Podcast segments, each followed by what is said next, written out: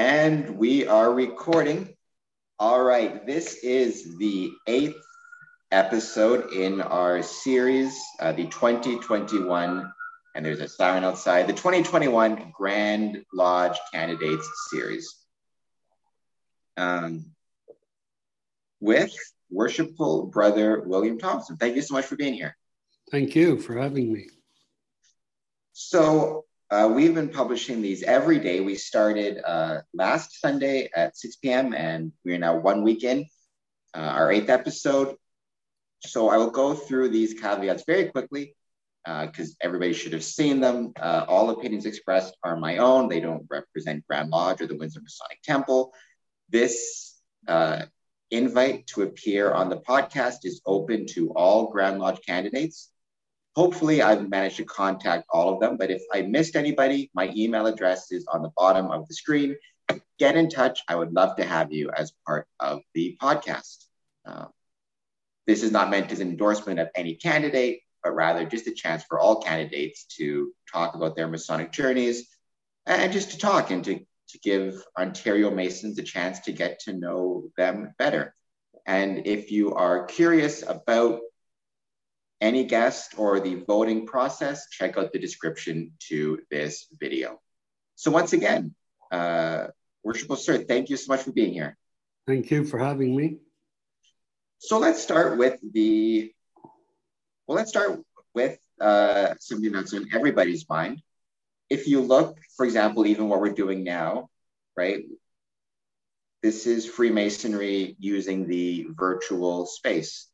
Uh, and with Grand Lodge this year, it is going to be also in the virtual space. Voting will be electronic.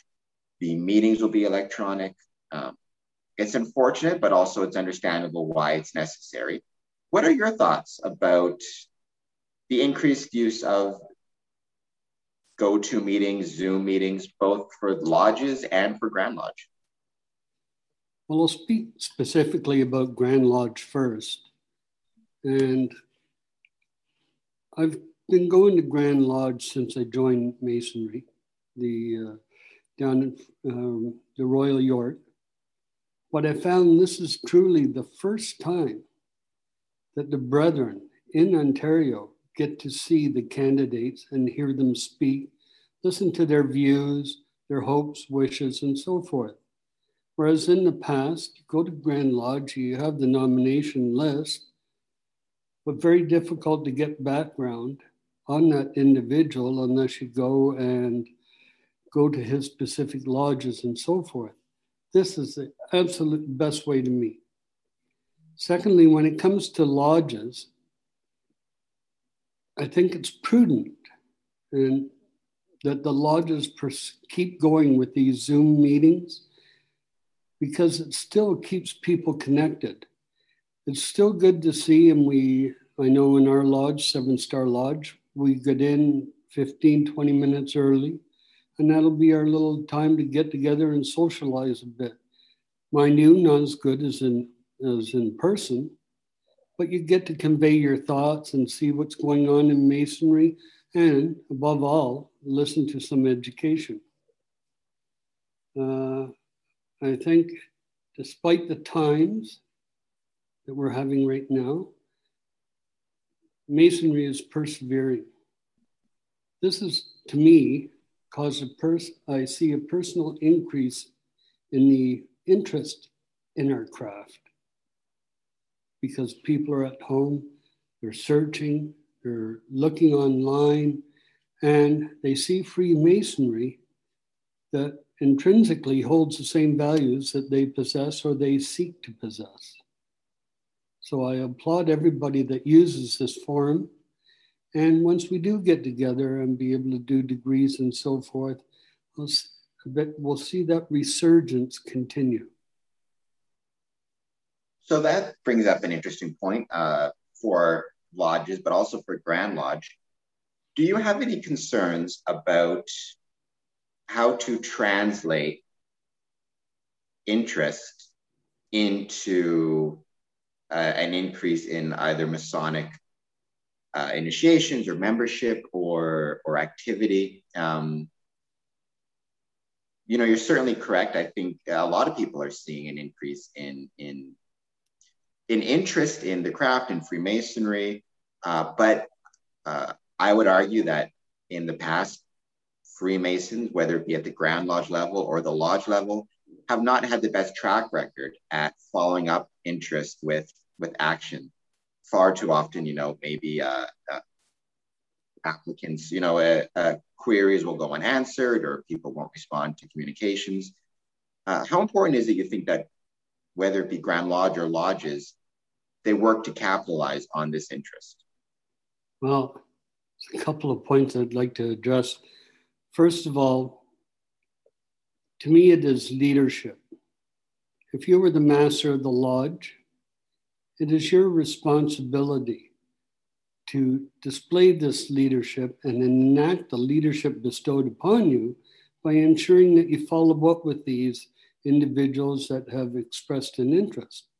You have to keep them entertained. You introduce them to, well, maybe you could listen to these podcasts. Maybe you could research this piece of uh, news on the internet. Maybe you could look at different lodges in the States and see what Masonry has done throughout the world. So to me, that is leadership.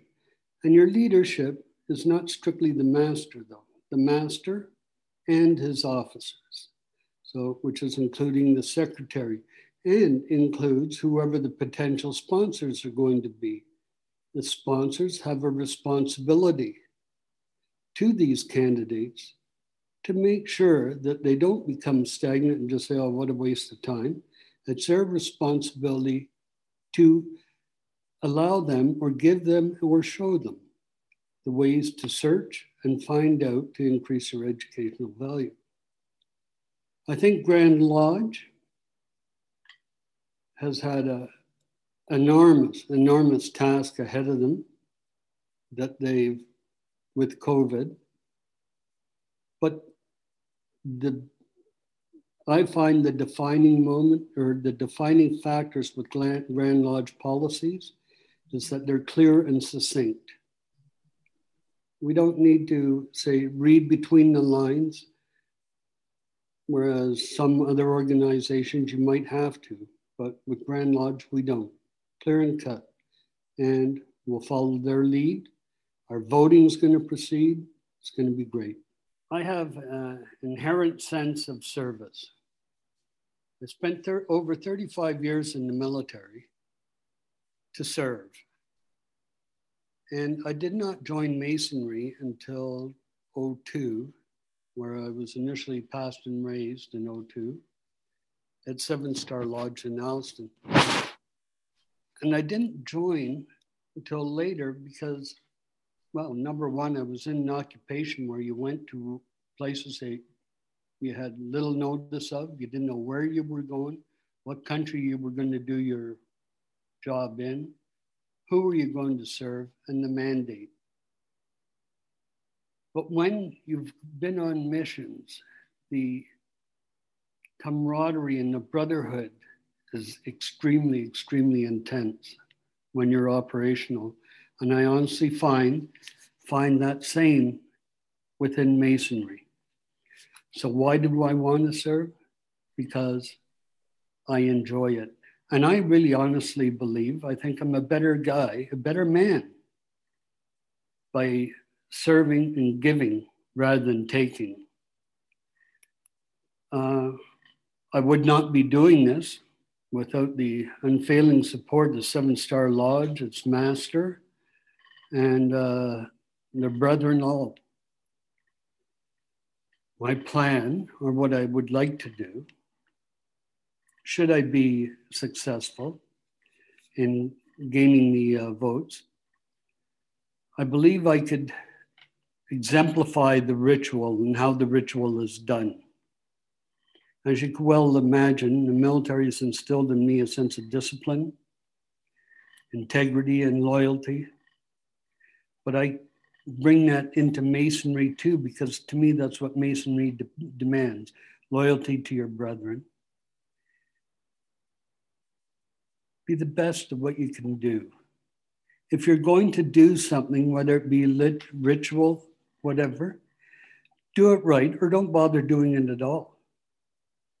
And you should carry in that thought when you're doing the ritual is never pass a fault. If you can't resolve that fault, you go higher or seek somebody else that can.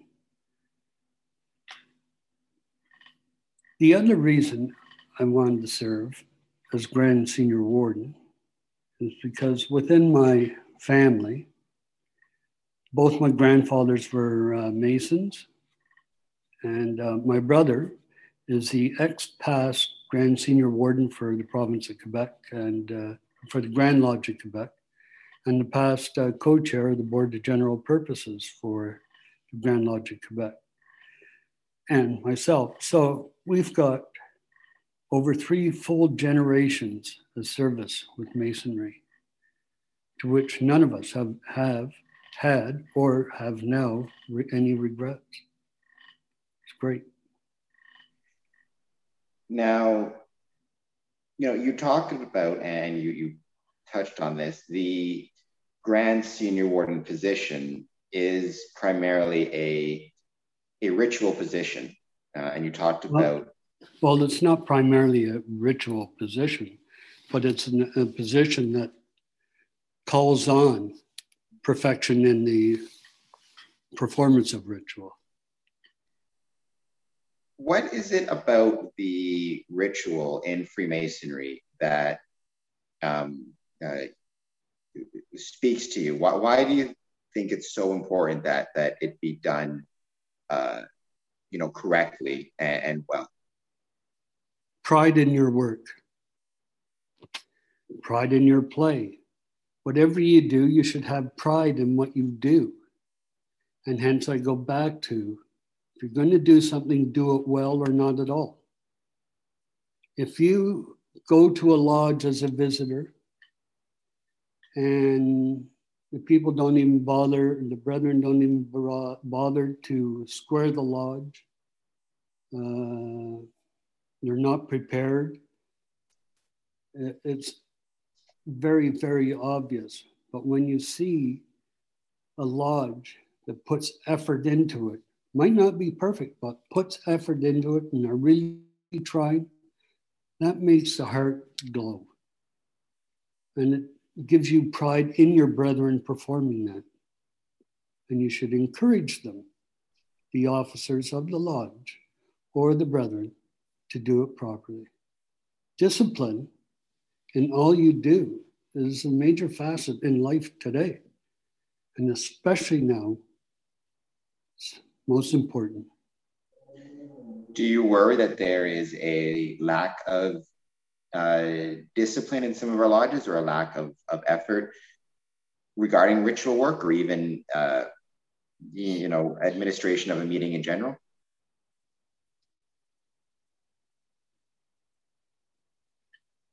All too often uh, the master is plagued with uh, unavoidable emergencies where some of his officers can attend. So it's a quick backfill to fulfill his position.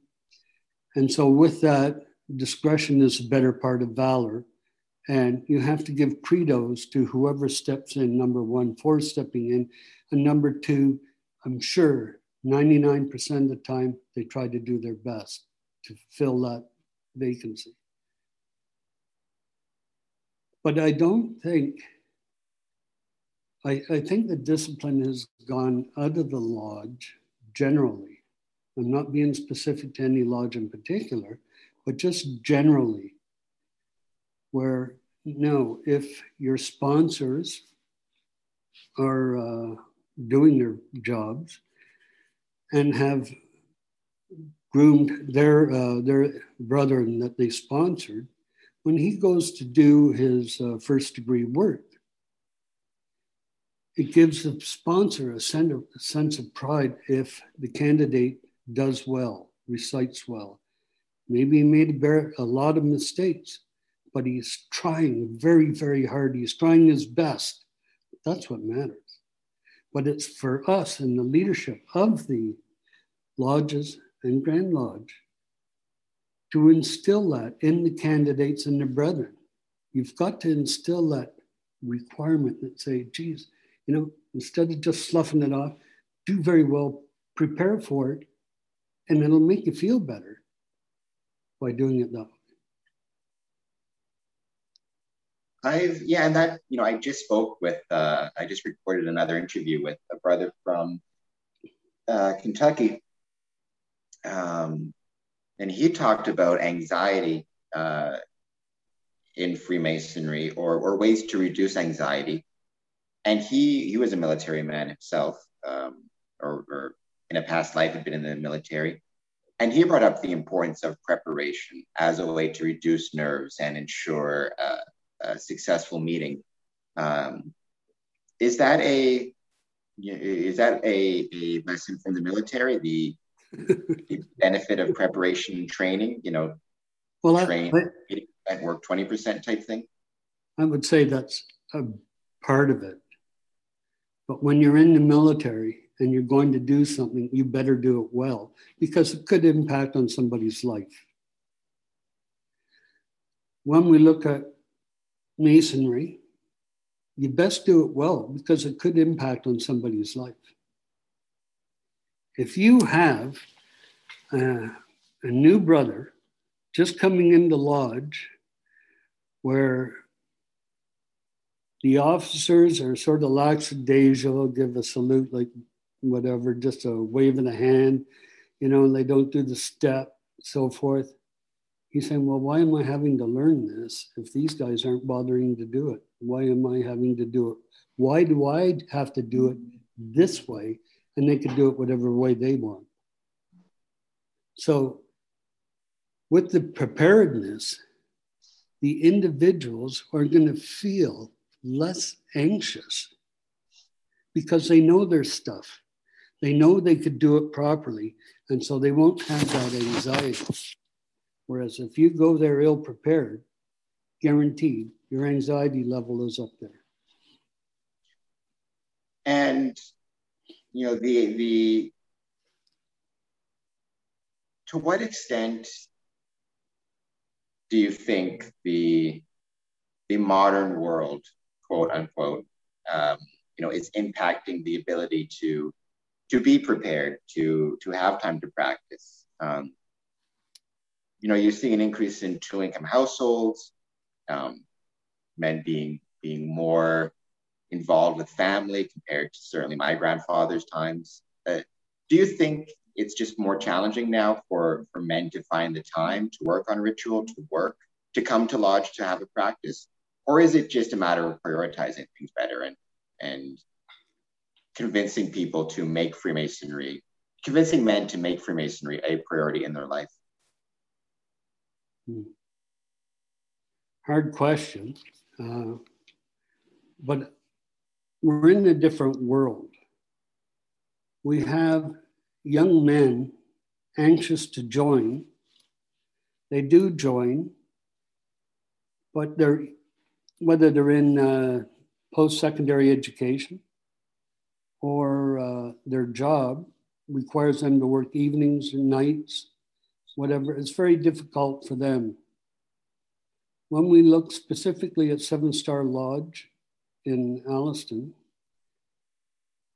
we're a bit of a transit membership because we're close to the military base. So brethren have joined and then they move all over the world. so, so it's very difficult. They won't attend, but they keep in touch and we ensure, or I should say, our secretary ensures that these brethren are kept informed and kept in the loop. It's very difficult for the brethren to attend lodge when they have small family, the work available today, the restrictions with COVID. It's no wonder that they find it very difficult to attend lodge. But they try. And it's up to us to keep them interested and not lose sight of the teachings of Masonry. Yeah, that's something I, I struggle with. Uh, I'm only a you know Mason 13 years. I don't have a family. I've been lucky in terms of my work. Um, and, what it allows me to do. But I do, you know, if you're talking to a young man who wants to join Freemasonry, but he also has a young family, um, you know, is it fair from a lodge perspective to initiate the brother into the craft to take his dues if it's very likely that he's not going to attend meetings? Um, and you know, you see it now again, going back to I don't, I didn't talk to him much about this, but both my grandfathers were Freemasons. Um, from what I understand, they they attended lodge as a matter of course. Uh, certainly, I don't recall or believe they ever, you know, missed a lodge meeting because of family commitment or something to that nature. Now it's not as reasonable to expect that. So if you have a young man who has a young family, who has shift work, you know, is it better to tell him to hold off a few years? Otherwise, he may join and then not be able to attend for several years in a row. Is that really fair on anybody's part? If we have an individual who's expressed an interest to join Masonry, it is not for me to say, no, we can't. I don't know what's going to happen, what kind of job he might have, or even say he has a small job or a job where he has to work shift work and has a small family. If we let him join, then he has, when he does have the time, he has that option to attend lodge, not only his mother lodge, but any other lodge in the world. We afford him that opportunity. And because he missed lodge, it doesn't matter. Well, it does matter, but in this case, no, your family has to come first. And in your lodge, if your secretary is proactive, we'll send out a copy of the minutes to the brethren that Mrs. Lodge and clue them up or bring them up to speed on any outstanding issues that we're addressing.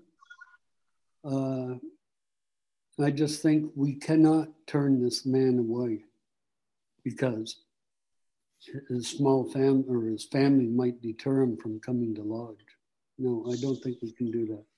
So then does that does does that then become an issue for the lodge to maybe do a better job of you know maintaining uh, contact? Because if you have a brother who, due to family commitments and work commitments, cannot attend, um, there can be a, tendency, you know, they become uh, almost like a ghost member, like their name is on on the roll, but no one has spoken to them for however many years. Okay. Is is it up to lodges to work harder to maintain contact with those brothers? It certainly is. It is up to the lodges. They are the grassroots of Freemasonry, the lodge, the Blue Lodge. If we, if a lodge brings a brother into Masonry, his sponsors should be that individual's mentors throughout his Masonic journey. If, and I'm saying if you have a secretary that is well aware, and with electronic means nowadays, he could send out those minutes, like I said earlier, and keep him informed. The sponsors keep him informed, keep him intrigued, him interested. And he will come back when he has the chance. You can't fault a man because of his family or his work, which in fact turns to his family because he can't support without work. So, what type of, because I mean, I, uh, secretary myself, uh, past master, you know, the the necessity of of maintaining that contact when a brother is not attending. Um, that just strikes me as something that's such an important thing. Even, you know, nothing frustrates me more than, you know, you're trying to track down a brother. He's not attending lodge. You're trying to find him. And by the time you do, you find out he's been ill for months and months uh, and you know, if if nobody contacted the lodge about it. Like on the the individual members, you know, I always make sure because masonry uh, is such a part of my life. Like I have a if I get hit by a bus plan. So if I get hit by a bus, there's people who will contact the lodge for me to let them know I won't be able to attend. And because I'm secretary, I, you know, have backup files. And because you even, you know, in, in my will, I talk about where I want my Masonic stuff to go and Masonic funerals. It just seems like it's important also on a member basis, individual members, to even if you can't attend lodge, to have plans in place to maintain contact and to maintain um, uh, you know, to work with the lodge, let them know what's happening in your life uh, regularly. I agree with everything you said. So I, I can't I, expand on that. I mean, I agree wholeheartedly. So I guess that that's the question: is the when you see those breakdowns in in, and I don't mean a breakdown in the sense of like uh, necessarily a fight or a conflict, but just a breakdown where communication is lost between a lodge and a member. Um, you know, what are the, I guess, what do you think the causes of that are, and what are some of the, the solutions? I think the causes of it is complacency. To me, it would be the singular cause. Well, we saw him in lodge today, and you don't sit down in lodge and take a mental imprint of who's there and who's not there. And your intentions might be great, but you forget. Say, oh, geez, I'll call him tomorrow because he wasn't at lodge. Oh, no, I forgot. Well, maybe next day, and you end up forgetting about it because I know I have. Besides the complacency, it's leadership. Leadership of the lodge officers is key because when the leaders are in there, the officers are in their chairs, they are in fact grooming the brethren not in the chairs to move up. Do you know what I mean? when they do the ritual, they're seeing it from the floor level and saying, oh, yeah, that's how you do that. And they do it right. So that will bring them back to lodge again. You have to keep them interested. Uh, I've been secretary as well of our lodge, and I found it extremely, extremely difficult. And I was actually unaware of this about a brethren that missed lodge. And uh, two weeks later, finally found out that this poor man, uh, poor brother, was being uh, intimidated and bullied by uh, two young men in uh, his apartment building. We didn't have a clue.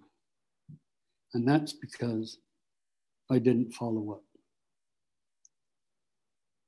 Steep learning curve, steep learning curve, but I mean, this presses a requirement that the sponsors, your brother, your neighbor, check on them every day, not necessarily every day, but maybe once a week. Just, are you okay? Check to see if they're okay, mentally and physically, or if they need anything.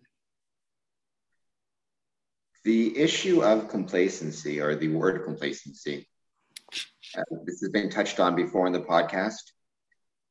When you look at the not just the craft in Ontario, but nationally, internationally. Um, you know, to my knowledge, the last year that we had a growth in membership uh, overall was 1959 on at least an international scale. And I think even nationally in the States for sure, the last year they had national growth was 1959 has been declining since. Uh, things like dues have, you know, remained relatively stagnant.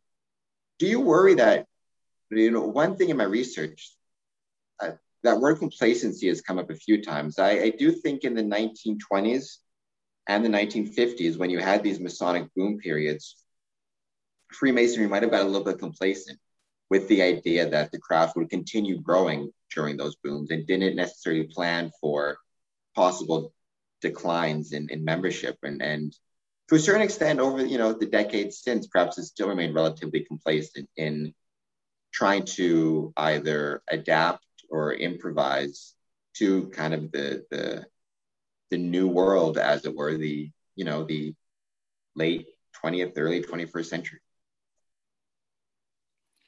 When we look at the surges in membership or interest in masonry it is on a cycle. It is cyclical. However when you look at all the increases we'll say up until I'd say even the 70s, was a who's who in the zoo. Who could be your corporate uh, buddies? Who could be business, uh, provide business opportunities? Unfortunately, that was often the case why members joined the lodge or joined Masonry, and not actually for the pursuit. So when you look at that, I call that part of complacency too, allowing that a brother come in because he just wants to make business connections. Well, that's not what we're about. So the cycle we're going through now, I think we're increasing within Canada. Uh, we're doing that because we're running out. We're running out of options for men. Do you know what I mean by that? Our options being that in these sedentary uh, times with COVID, everything affecting us, who doesn't need someone to uh, rely on or support? In the world, you have to support somebody or rely on somebody. You can never do it alone. And with masonry, people are seeing that in the today's youth. They're starting to see that. They're saying, "Holy jeez!" I'll give you an example. My niece was down in the states, and she ran into trouble. And she was always told by my brother, if you're ever in trouble and you need help and you see the square and compasses on the door, knock on that door, or there'll be a phone number there. She went, got the number off the door, phoned them. Guys were there and fixed her up in no time, and away she went. That is masonry. And that is what people are looking for to do now. People want to serve their fellow man. And they recognize the fact that some don't have, others do have, and don't need. So, this is an excellent platform for charity. Is it, uh, you know, COVID? Like, what do you think is some of the reasons for this this desire that people have, especially, or the reason that they're feeling this desire so strongly in 2021, a desire to serve and a desire to to help. You know, because these issues, I just read a, or I read a book called Bowling Alone, which was about the decline in membership in civic organizations such as Freemasonry, Elks, Oddfellows, but that was written in 1998. Um, so the, this declining membership in fraternal organizations, you know, has been a longstanding thing, but it does seem like we are seeing a desire recently for people to once again be part of things and to serve and to quote unquote join um, fraternities and civic groups. Your question? Uh, so, what do you think is the the reason that we're seeing that increased desire? Well, the,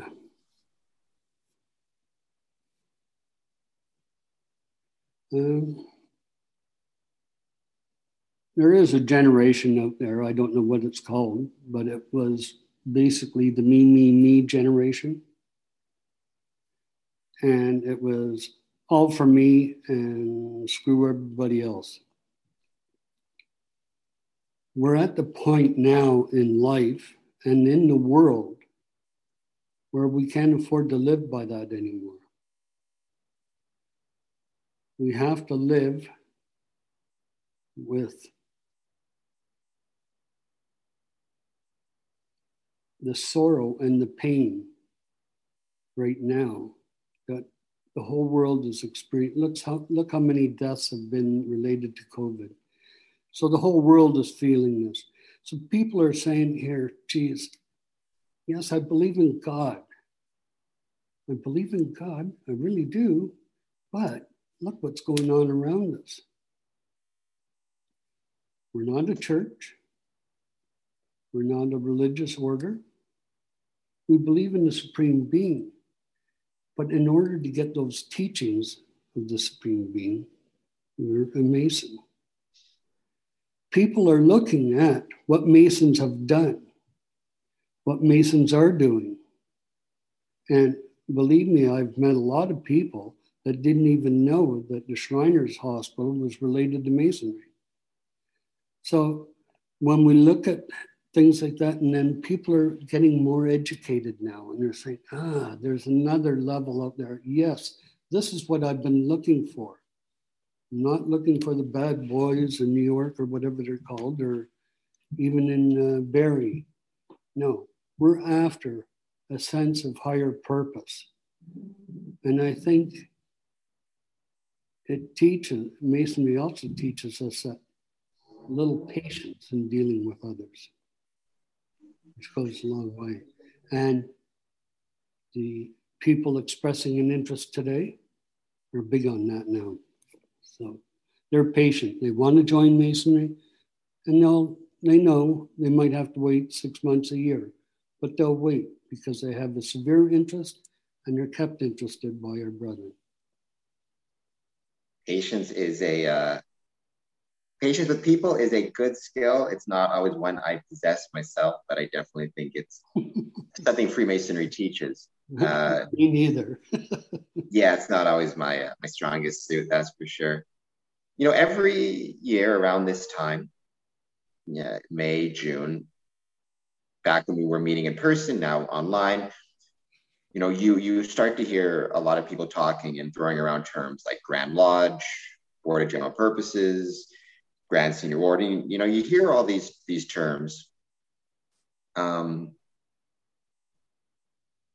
but especially you know for a newer Mason, one who, for example, is not eligible to vote in some of these things, it can all kind of in one ear out the other. But I guess for, from your opinion, why is it important for even a, a newer Mason or one who's not eligible to vote um, why is it important to pay attention to things like Grand Lodge, Grand Lodge offices, and kind of familiarize yourself both with the process and with the candidates, both for a voting member, but also for a newer or non voting Mason? Well, first, uh, for the non voting Mason, I'm a firm believer if somebody's setting policy or direction, I'd like to know where it's coming from and how it works. How does it make this these decisions? And I'm not the only one. It's prudent that whoever the sponsor takes a newly initiated or the new Mason down to Grand Lodge and explains what's happening at Grand Lodge, the different lectures available, the uh, voting process, just needs to be explained. And otherwise, if he waits until he is master or a warden to go down and he's eligible to vote, he doesn't have a clue what's going on. So, there again, it brings it back to the lodges that they are responsible to educate this brother. You have to know within an organization whether it's Masonry, any other organization, who's in command, and what he expects. Our Grand Master expects the same as I do, as I'm sure you do, as any other Mason. Is endeavor to be happy yourselves and communicate that to others. But the problem is, how are you getting happy through Masonry? Which goes back to that sense of pride, that brotherhood that is available within Masonry. It's unlike anywhere else or anything else in the world. It's not something you can bottle or sell, but it is available. And it is available for the newly minted Mason. When he, if he doesn't understand the governing bodies, the Board of General Purposes, what its purpose is, what the rationale is, what the funding, where the funding goes, the education that is available through Grand Lodge and lodges throughout the world is astronomical. So if he is not led or explained to how to find this information and how to progress through Masonry and reap the most benefit, we're going to lose them if we don't look after them. You use the word happiness, the, uh, oh, we lost you. Yeah, just set. All right, there we go. We got you again. We um, you use the word happiness, uh, which is a word that pops up, uh, you said in our ritual. Uh, what is happiness to you in a Masonic uh, setting, or in, from a Masonic perspective? How would you define happiness?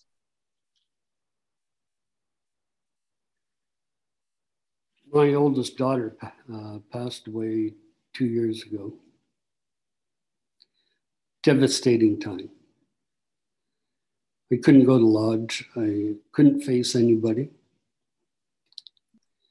But I had brethren phone me to see how you're doing. Talk to my wife, how are you doing? Do you need anything? If it wasn't for the brotherhood and the Masons, I never would have seen happiness again. Masonry, the brotherhood, will help you through these difficult times, will guide you if you rely on the lessons of Masonry. If you think back to when you were initiated as a Mason, what that being a youth in Masonry means to you how you progress to the second degree, now you're a young adult. And finally, you hit old age in the third degree. But with each one of these degrees, you learn something that you could translate into your everyday life, which in turn, if anything makes you feel good, it's going to make you feel happier if you learn something, ah, I didn't know that, like a light goes on, say, yeah, there's a little bit of happiness there. If you learn that, yes, I might falter as a brother, but my brethren are going to help me and pick me up. And yes, I'll be happy then. When I don't have this despair about me, when I don't have uh, when I don't have control of what I'm doing or the issues around me. You can rely on your brethren. Is the the so there's the the happiness that you were allowed to or, or that the brethren were able to allow you to have after the passing of your your eldest daughter. Um, and that that knowledge that you have have people you know on brothers on whom you can rely. Uh, do you think it, it does seem to me and i don't know if, if you feel the same way. You know, it seems like the world outside of Freemasonry, um, it it's growing harder and harder to find people, you know, with which you can rely. Relationships seem to be fracturing to a greater and greater extent. Um, you know, it's just another example of the way in which Freemasonry makes the world a better place. It produces relationships, you know, of reliance where you can rely on people. I don't know if, if that is one thing that sets Freemasonry apart in your in your opinion. It seems that that's that separates Freemasonry from the rest of the world is that there's very few places that still exist that have that reliance uh, or where you can develop relationships and you know that you can rely on those people to be there for you uh, if and when needed. If I may, to answer that, uh, read a short letter. Uh, I'm also a member of the uh, law, uh, Lodge number 50 in Jerusalem for the Grand Lodge of the State of Israel. So this is a letter from their Grand Master uh, just the other day. Actually, it's interesting. Uh, I'll, I'll let you read it in just a moment, but it's funny. I was on a Zoom meeting last night with um, Clarence F. Daylight Lodge in Van Nuys, Los Angeles, California. Mm-hmm. Uh, and my, I'm almost positive you're going to read out now the same letter that uh, Brother Carp read out because he said he had received a letter from the Grand Master of the Grand Lodge of Israel um, it's just funny. That's a really interesting like coincidence, I guess. The fact that uh, you know I, I heard this letter yesterday, and now you yourself have received it. It's very cool. But by all means, yeah. So, dear brethren, we are living through difficult times as individuals, as families, and as a nation, which is a result of a lack of tolerance and irrationality. Only with the philosophy and the principles of Freemasonry can we live with respect to one another, in harmony and in, in tolerance, in love and fraternity between all religions, cultures, and races. Uh, races. Freemasonry in Israel has always promoted fraternity between the diverse populations, and applying these principles as a source of strength of which we are proud. As mentioned, brethren under the banner and the Grand Lodge of the State of Israel come from many different religions and beliefs and fully respect each other without any differentiation. Intolerance, intolerance and hate are not acceptable in our order, and we are equal on the level as human beings. The Masonic teachings are a true example to the world in living according to our principles of tolerance, respect, quality, and brotherly love. Today, we are experiencing more challenges than usual. Therefore, we must strengthen even more these principles of our order as individuals and as a society, thus showing the world the importance of Freemasonry, which demonstrates that it's possible to live together in spite of differences. I trust that by uniting in fellowship, we will overcome these difficult times as soon as possible. That says it quite well. where does that um, letter come, or not, where does it come from? But is it possible for other Masons to access that letter? Like, did, did the Grand Lodge put it up on a, a website? Uh, if any other brother wanted to take no, a look at it? Well, this one was sent direct to me so from Grand Lodge because I'm a member. But, it's uh, it's a great letter. I mean, I like I said, I heard it yesterday, and, and I was happy that you read it out again today because it's a terrific letter. I'm just curious if the text of it is is available anywhere because it would be something worth. Uh, it it would be something well worth Masons in any jurisdiction. Uh, sure breeding and, and discussing in their lodge. And, you know, as a secretary myself, you know, I always try to collect whether it be a summons or correspondence from other jurisdictions and other lodges, and then share those with my brethren. Um, it'd be well worth a, a, a, share to the brethren of, of Harmony Lodge 579. Well, we'll try and put it up on. Uh, I'll check with the Right Worshipful Brother uh, Clark Winter and see how we could do that and put it up. So, you know, those are very those are very wise words, uh, which I think is a, a good place to kind of wrap this up. Are you? Uh, I guess my, my last question for you is just as we we get closer and closer to to voting registration and then the voting itself. Um, just yeah, the the importance. Um, you, you touched on this, you know, the importance of educating our non-voting members on what's happening and, and who's running and why they should pay attention. But to those members who can vote, uh, just why is it important that they be informed? Why is it important that they register? And why is it important that they take part in Grand Lodge, both in terms of attending but also voting? I personally feel that attending Grand Lodge is a responsibility of all Masons. That's number one. I feel it's their duty to attend. Uh, if you're a voting member and you don't know who you're voting for, you're blind. You have to know who you are voting for. And as the Grand Master once said in one of his letters, is it's not a popularity contest. But mm. I honestly feel it was that some years and other years it wasn't because all excuse me all too often you go to grand lodge you don't know who these people are.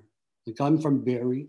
Uh, somebody even though i spent a year in simcoe ontario i don't know anybody from there. Uh, so they wouldn't know know me. They wouldn't know you. They wouldn't know any of the brethren and that's why I praise this forum so much. It's the ideal way for the brethren to look and see, well, yeah, he's a bit, bit of a wiener, but I like him. I might vote for him or whatever they choose. And if you don't exercise your right to vote, means you don't have a leg to stand on to complain.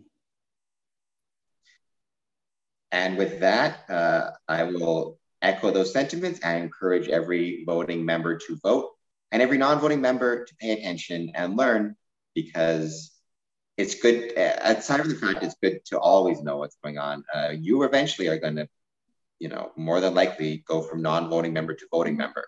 So paying attention now is just preparation for when you have the opportunity. Yeah. uh, to everybody watching this like subscribe comment on the video etc etc uh, to worshipful sir, I very much appreciate your time and I wish you, as I do all the candidates, the best of luck. And I thank you, my brethren, and I can't thank you enough. You're a good man. And with that, I will, uh, like I said, uh, this invitation is open to everybody, all the candidates. If for whatever reason I didn't manage to get in touch with you, please contact me um, and I will schedule you uh, an interview. I got pretty quick turnaround. So if you contact me, I should be able to, to schedule your interview within a day or so.